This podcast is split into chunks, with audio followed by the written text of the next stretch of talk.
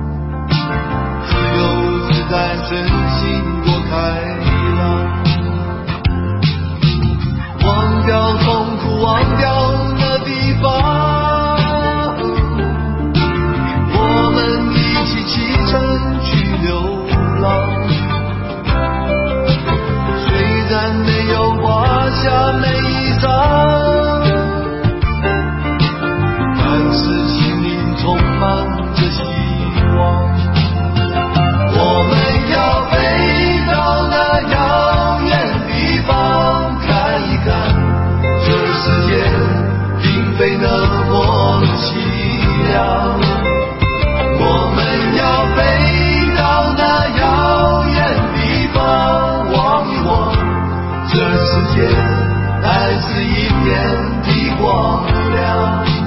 东山的歌，大家听张三的歌的时候有什么样的感觉呢？嗯觉得这首歌好像是在鼓励别人的。他说呢，这个世界呃并非那么的凄凉，我们要飞到遥远的地方望一望，这世界还是一片光亮。嗯，的确哦，这首歌是一个父亲写给自己孩子的歌。对对对，嗯但是呢，我为什么说这首歌其实背后有一个非常我觉得感人的故事？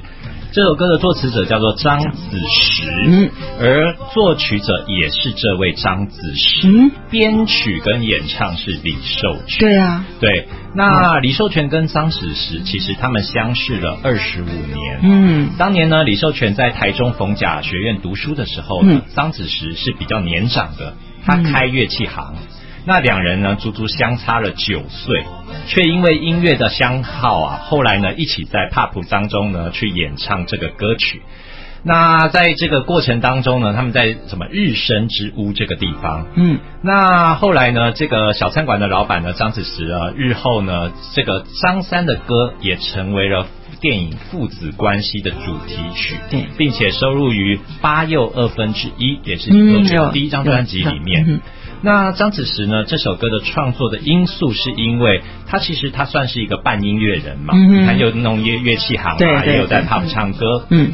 可是呢，那个年代的人很想要美国梦，啊，移民到美国，很多嗯。他为了要移民到美国呢，自己呢就先跟自己的太太办了一个假离婚。啊，为什么呢？嗯。因为他想说，先假离婚，然后太太再到美国跟一个自己的朋友嗯假结婚，就结婚。嗯就是他那个朋友有绿卡。嗯然后呢，到时候呢，他在过去，他们再离婚，嗯他们再再结结婚，婚 这样他们就可以拿到美国公民了。没有没有那么简单啊，反正那时候他是这样想的然后就他有两个小孩嘛。嗯那这位在美国的朋友是谁呢？是小他好几岁的一个男生。嗯这个男生呢，当年在台中一中还是学生的时候，就常常到他们的乐器行来学吉他，嗯哼所以呢，因而认识了他们这一对夫妻嗯不过呢，其实这个男生却偷偷爱着这位女士哦太太。然后呢，他们办完假结婚之后呢，这个太太到了美国以后呢，为了取得绿卡，跟这位男士办了一个假的结婚嘛。嗯但是呢，他们却没有离婚了。对，因为他们就因此相爱。嗯那在法律上呢，这个没办法啊，我的结婚是事实。对那所以呢，这个张子时为了要挽回这个太太的心意，还带着自己的孩子，嗯就去到美那边国嗯然后住在他们对岸，嗯他们中间隔着一个河，希望有机会可以让自己太太回心转意你。看，而在这美个中间国有多少的错误？对，而在这中间的过程当中呢，他因为他的专才是音乐，可是在美国，其实那个时候对于亚洲人来讲，拜托，嗯我们是音乐 top one，、对呀我谁要你呀、嗯所以他在那个地方真的也只能干嘛？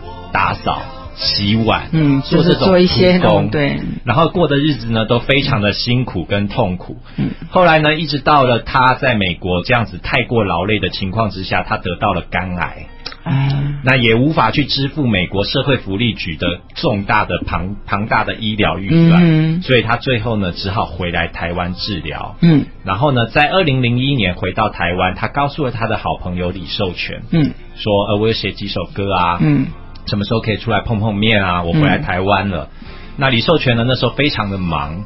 等到李寿全有空的时候呢，他在六月的时候就过世了，啊，所以回来不到半年的时间，他就离开了人世间。而这首歌呢，嗯也是他在美国的时候写下来的所以我觉得。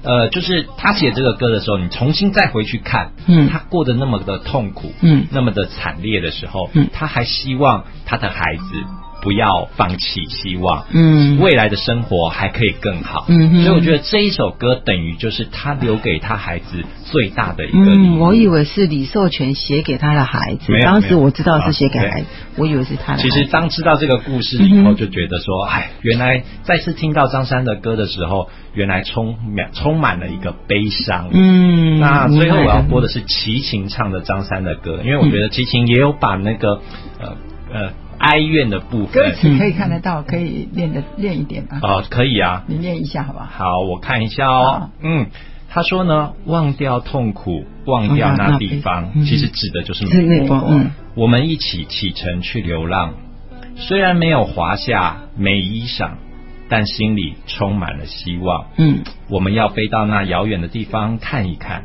这世界并非那么的凄凉。我们要飞到那遥远的地方望一望，这世界还是一片的光亮。我们一起启程去流浪，虽然没有华夏美裳，但是心里充满着希望。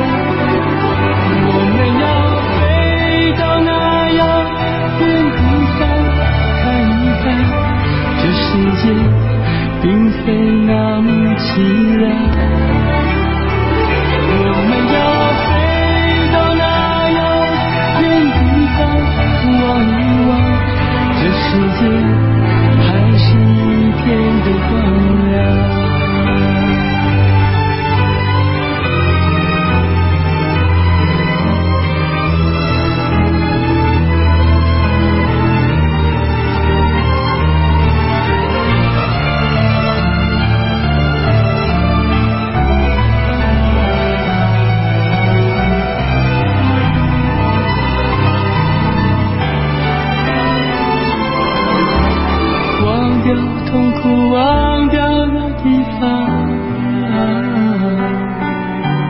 我们一起启程去流浪，虽然没有华夏美裳，但是心里充满着希望。